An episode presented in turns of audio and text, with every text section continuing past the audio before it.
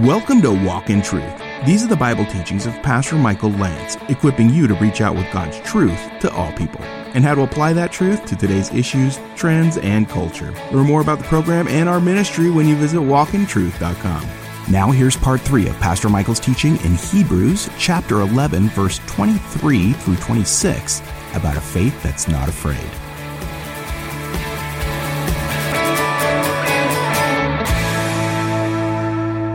If you hold a place in Exodus and turn back to Hebrews 11 for a moment, that's verse 23. And the first faith story from Exodus is that of Moses' parents. And if we backtrack a little bit, Hebrews 11, we also see two, probably not as celebrated as much as they should be, Hebrew midwives who took their stand in their generation and could have justified doing otherwise probably many different ways, right? Well, you know, our lives were on the line and uh, the order came from the Pharaoh and what are we to do? We work for the system. We work for the man. You know, this is my job. I, I gotta do this because, can you fill in the blanks? Everything we went through during COVID, right? How many people were over a barrel working for cities and departments where they were forcing people to do things against their will? And it was tough, but it wasn't unprecedented decisions that people had to make. I mean, take that situation in times of by however many to be in the sandals of Amram and Jochebed. But God was faithful and they operated by faith and they did not operate in fear. And some of you need to hear this afresh. You've got to stop operating in fear. You have to stop. Because you got a window of time to live and your story is being written right now. And I, and I, to give you some hope, Moses had his blips on the screen. He had his doubts about himself, his doubts about whether he should be the guy. So please hear me when I say I'm preaching to myself as well. But I got to hear this as well. I can't operate in fear. Look at verse 24. We'll just tackle a few more verses. By faith, Moses, when he had grown up, now from a baby to an adult, refused to be called the son of Pharaoh's daughter. He refused it. Someone wanted to give him a title, and he said, Don't you call me that. I laugh because in some circles, uh, pastors' wives are called the first lady. And my wife says, Don't you ever call me that. and I love that about my wife. Don't you ever call me that. right? She doesn't, she doesn't want that title. Someone wanted to call Moses, you know, whatever, by this title. Here is the son of Pharaoh's daughter, now batting. right? No, no, no, no, no. I don't want the title. So many people are so worried about titles, right? Make sure that you print my business card with Moses like, nope. Don't don't call me that. He refused it. He didn't want to be called that. He chose rather, and I want you to see what he did. He chose to endure ill treatment. He chose to be mistreated with the people of God than to enjoy the passing pleasures of sin. You know what Moses' faith choice was? One of them when he was an adult? Someone said to him, Look, uh, and there's some extra biblical uh, literature that Moses may well have inherited the throne of Egypt. Uh, there's some extra, extra biblical literature, and there's a debate about who the Pharaoh is and what exact time this is, but that the Pharaoh may not have had a child. And I know that the firstborn of Pharaoh dies in the uh, plagues, but that may be a different Pharaoh. So he may not have had a child and maybe uh, his daughter wasn't able to have children either, and that Moses was in line for the throne. Can you imagine that? Uh, no, don't fan me anymore. No more grapes, ladies. I, I'm going to go out and do the mud dance with my people while I get whipped in the back by the taskmasters. That's what I'm choosing. All the pleasures and riches of Egypt at your beck and call, whatever you want, whenever you want it, with whoever you want. All you got to do is bing, bing. And here they come. Pleasures, pleasures, and more pleasures. And Moses said, Nope. I'm going out to my people. To be what? To be mistreated as a slave. Do you know that that's what Jesus did? Jesus left the glory of heaven to come and die on a cross and be mistreated by the world, which is a picture of Egypt. Why would he ever do that? Why would he ever come on a rescue mission like that?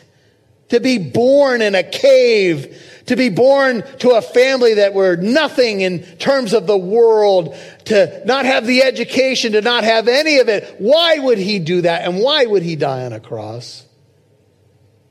Because he chose to endure mistreatment for his people.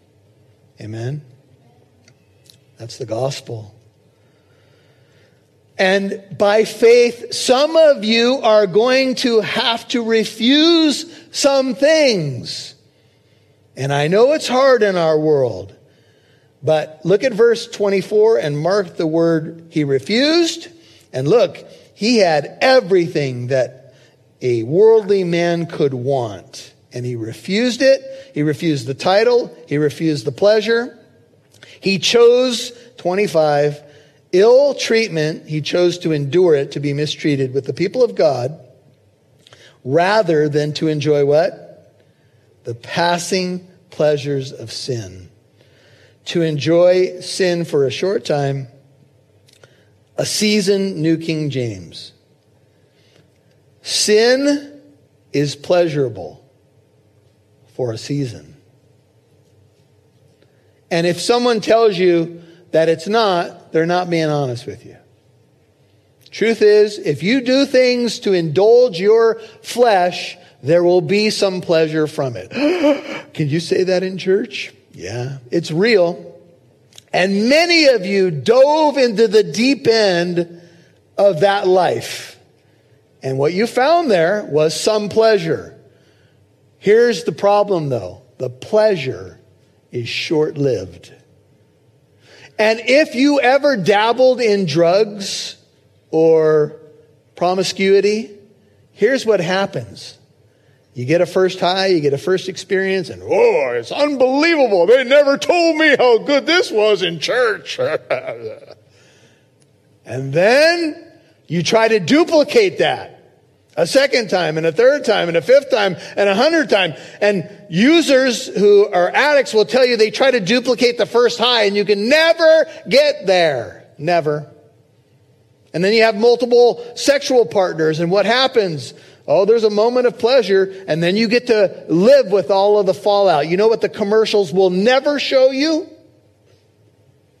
The next day. They want you to be so fixated on the couple minutes of pleasure, whatever that is, but you don't see the commercials of the next morning when someone says, I'm pregnant, or my husband found out, or you've got such a terrible addiction that you got to wake up and feed it again. And that thing becomes your master. The devil doesn't show you that stuff. Amen? This is truth, people. And Moses said, Man, a lot of that stuff in Egypt looks good. And I've often said this sort of jokingly. But temptation, by definition, is tempting. If it weren't, we wouldn't call it temptation. Amen? It looks good. It looks promising. But there's a hook. There's a price to be paid when you don't do things God's way. And so Moses made a faith choice. He said, I, I could have that title, I can do all that indulging, but instead of that, he went out to God's people. And there are many scholars that believe that Moses already knew that he was called to be the deliverer. And here's what he did he made a choice, 26. He considered the reproach of Christ greater riches than the treasures of Egypt. Now, how could anyone ever do that? I mean, if just just rewind for a second. You got the treasures of Egypt. Just think about the things that they discovered with Tutankhamun and you know all the riches and all that stuff, King Tut, right? All the stuff they've unearthed. Think of all this stuff available to you. That's door A. Door B is the mud dance with your persecuted fellow Israelites who have scars everywhere on their backs and work for the Pharaoh from sunup to sundown and maybe beyond. And Moses said, I choose door B. What? Why? Because, 26, he was looking to what? The reward. Brethren, think with me. If Moses would have taken the throne of Egypt, he would have died in the plagues. I mean, just walking it out practically, if Moses became the Pharaoh, God destroyed Egypt. And even if Moses stayed in a high position and he squared off with the God of the Bible, Moses would have been swept up in the plagues. He would probably have been killed. You'll hear more from Pastor Michael in a moment. Would you please consider supporting Walk in Truth being on this radio station and podcast for at least $5 a month? As a thank you, we'll send you more content from Pastor Michael and the Walk in Truth team through our new Walk in Truth app. You will have quick access to our daily episodes. Welcome to Walk in Truth. You can watch videos of Pastor Michael's most recent Sunday sermons. When the fullness of time had come, God sent forth his Son. And access to our bonus podcast and video series, A Step Closer. That's how I showed my anger. Mm. Not in words, but in you can't have me. Mm-hmm. And that obviously took a toll in our relationship. All this and more is available to you on our new Walk in Truth app as a thank you for your financial gift. Please become a financial partner of at least $5 a month. Visit walkintruth.com. That's walkintruth.com. We'd love to see who's listening, so please connect with us on Facebook, Twitter, or Instagram. Just do a search for Walk in Truth Show. Now, back to Pastor Michael Lantz right here on Walk in Truth. And so Moses made a faith choice. He said, I, I could have that title, I can do all that indulging, but instead of that, he went out to God's people. And there are many scholars that believe that Moses already knew that he was called to be the deliverer. And here's what he did he made a choice, 26. He considered the reproach of Christ greater riches than the treasures of Egypt. Now, how could anyone ever do that? I mean, if just just rewind for a second. You got the treasures of Egypt. Just think about the things that they discovered with Tutankhamun and you know all the riches and all that stuff, King Tut, right? All the stuff they've unearthed. Think of all this stuff available to you. That's door A. Door B is the mud dance with your persecuted fellow Israelites who have scars everywhere on their backs and work for the Pharaoh from sunup to sundown and maybe beyond. And Moses said, I choose door B. What? Why? Because, 26, he was looking to what? The reward. Brethren, think with me. If Moses would have taken the throne of Egypt, he would have died in the plagues. I mean, just walking it out practically, if Moses became the Pharaoh, God destroyed Egypt. And even if Moses stayed in a high position and he squared off with the God of the Bible, Moses would have been swept up in the plagues. He would probably have been killed. Moses had to look beyond the immediate and the eyes of faith. Look at the definition of Hebrews 11:1. Here it is. Now faith is the assurance of things hoped for, the conviction of things not seen. I'm going to say this if you're a little younger. Please hear these words. Wise people make short term sacrifices for long term gains. And there's going to be things, carrots that dangle in front of your face that are going to look so good. And at first, they'll probably taste good too. But the question you have to ask yourself is this What reward ultimately are you looking for? Who do you want to please? And Moses was looking well beyond just the immediate, he was also looking to the eternal. One apologist put it this way meaninglessness does not come from being weary of pain, but from being weary of pleasure. And somehow, and I don't quite understand how this worked, but if you look at the language, Moses made a decision to bear the reproach of Christ, 26 Christ Messiah, he saw that as greater riches than the riches than the treasures of Egypt, for he was looking to the reward. And we won't deal with this, but by faith he left Egypt, not fearing the wrath of the king. Most believe that's the Exodus, and that's the second, not being afraid, but that'll be for next time. Here's what I want to leave you with. Moses made a decision to take the reproach of Christ and saw that as greater riches than the treasures of Egypt. And the only reason he could do that is he was looking with the eyes of faith. And that's how we have to live our lives as well. And you can see the implication for the Hebrew audience persecution. What's the temptation of the Hebrew first century believers? Go back to the bondage of the law. Think of the bondage of Egypt. Go back to the temple sacrifices. How many times did the people of Israel going through the desert say, We're selling tickets to go back to Egypt. Who's coming? But we were slaves.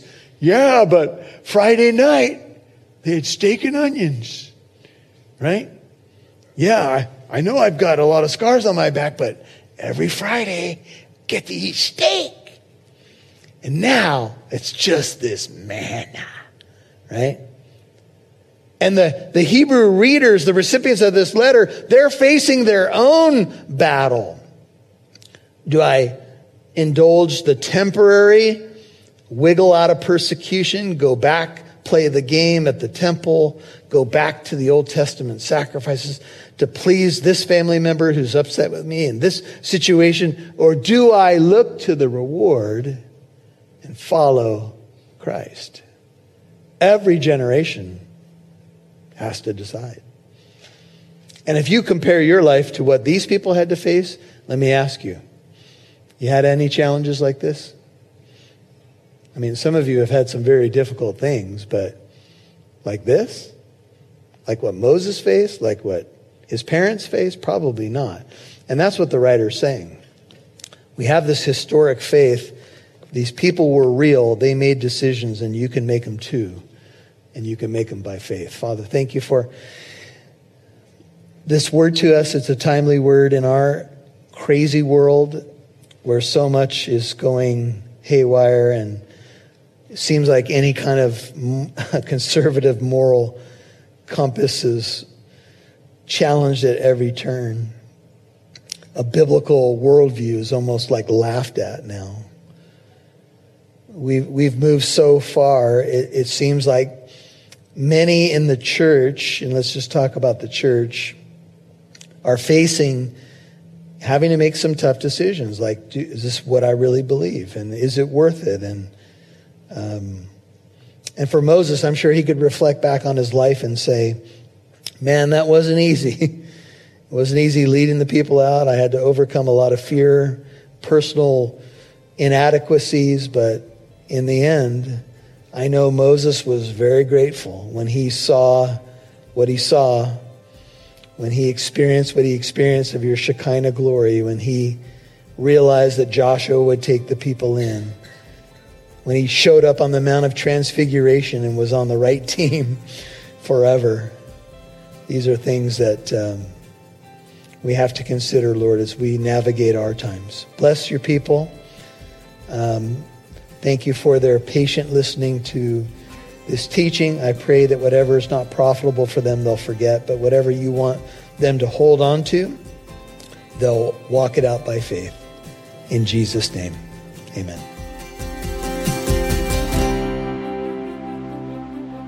You've been listening to A Faith That's Not Afraid, Part 3 on Walk in Truth.